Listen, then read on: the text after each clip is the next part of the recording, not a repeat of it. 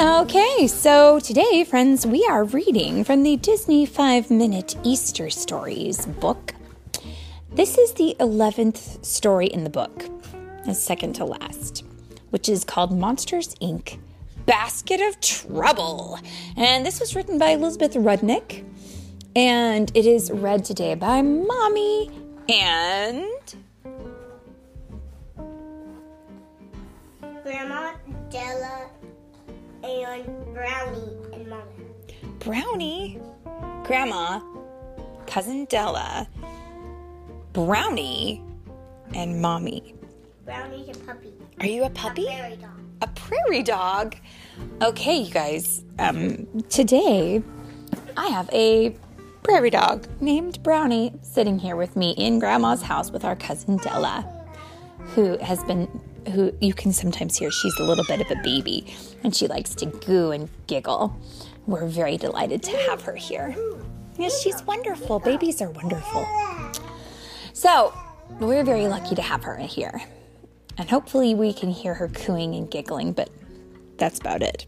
Grandma's playing with her in the meantime. So, let's get on with the story, shall we? Everyone agrees. Here we go. Shout.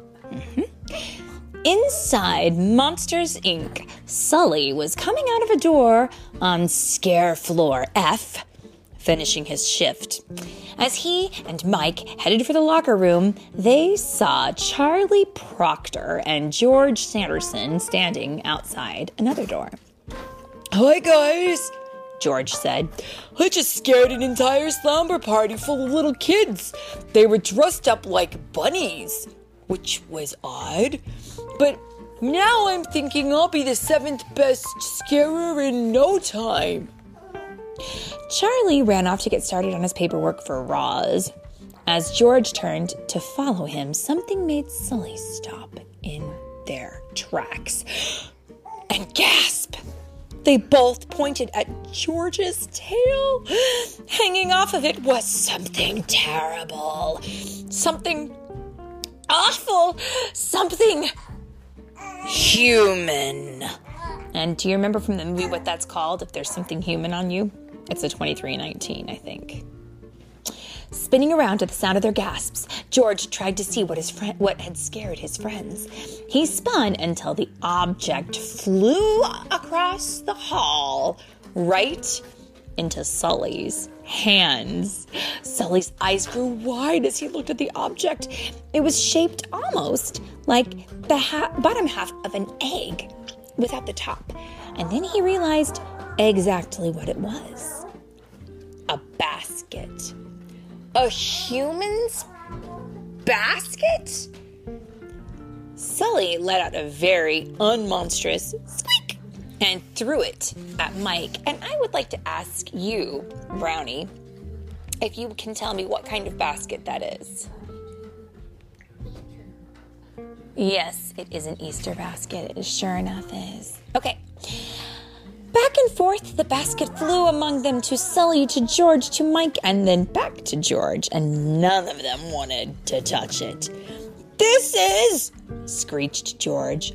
The worst, yelled Sully. Keep it away from me, shouted Mike. Finally, Mike shouted, Guys, keep it together. This is a human object, remember? We can't just stand here in the hallway with it. George nodded. You're right, he said. If Charlie sees me with this, I'll get another 2319, and I can't have another run in with the CDA. He, he reached behind him and pulled and patted his backside. My fur just grew back. Remember in the movie, he had gotten a sock on him or something like that, and they had to shave all of his fur off of him because they thought it was dangerous. Human stuff is dangerous. Okay. Mike took a deep breath. Okay, first things first. We need to get it to the locker room and stay there until we figure out a real plan. How are we gonna get there? asked Sully. I don't want to touch it again. Mike grabbed his gym bag and pulled out a pair of shoes, a hammer, and a pair of sunglasses. No, no, no, he whispered to himself. Finally, he found his oven mitts. Here you go, big guy. Sully put them on and carefully picked up the basket. The three monsters made their way down the hall, bursting into the locker room. They ran right into Charlie. Charlie, George said, what are you doing here? Why shouldn't I be here? Charlie asked, confused. Mike didn't hesitate.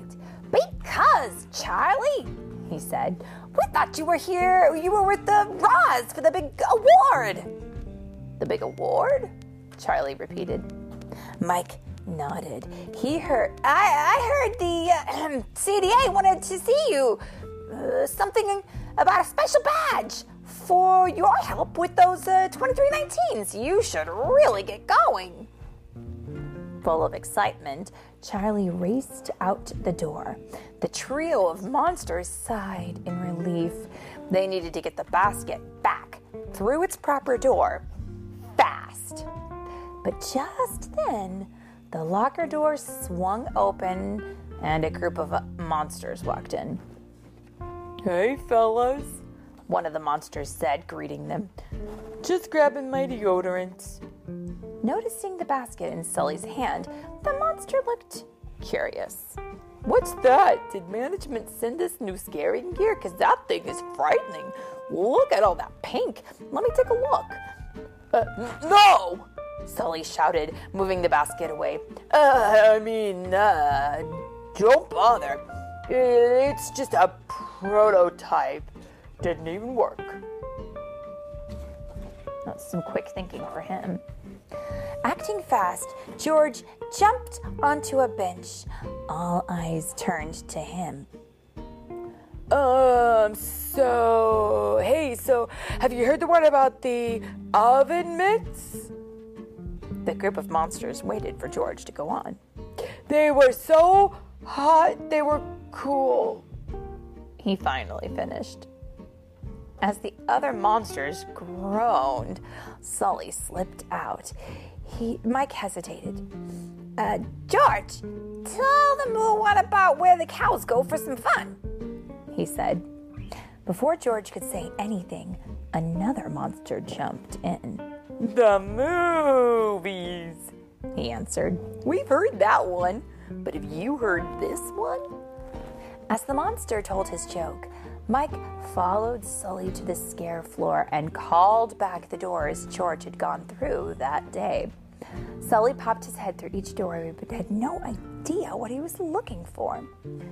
Then Sully remembered that George had mentioned bunnies. He and Mike opened one door after another. They didn't find any long eared, fluffy tailed critters, but Sully did run into a very affectionate cow. Meow. Then Mike saw something green sticking out from under one of the doors. It was a piece of grass, the same grass that was in the basket.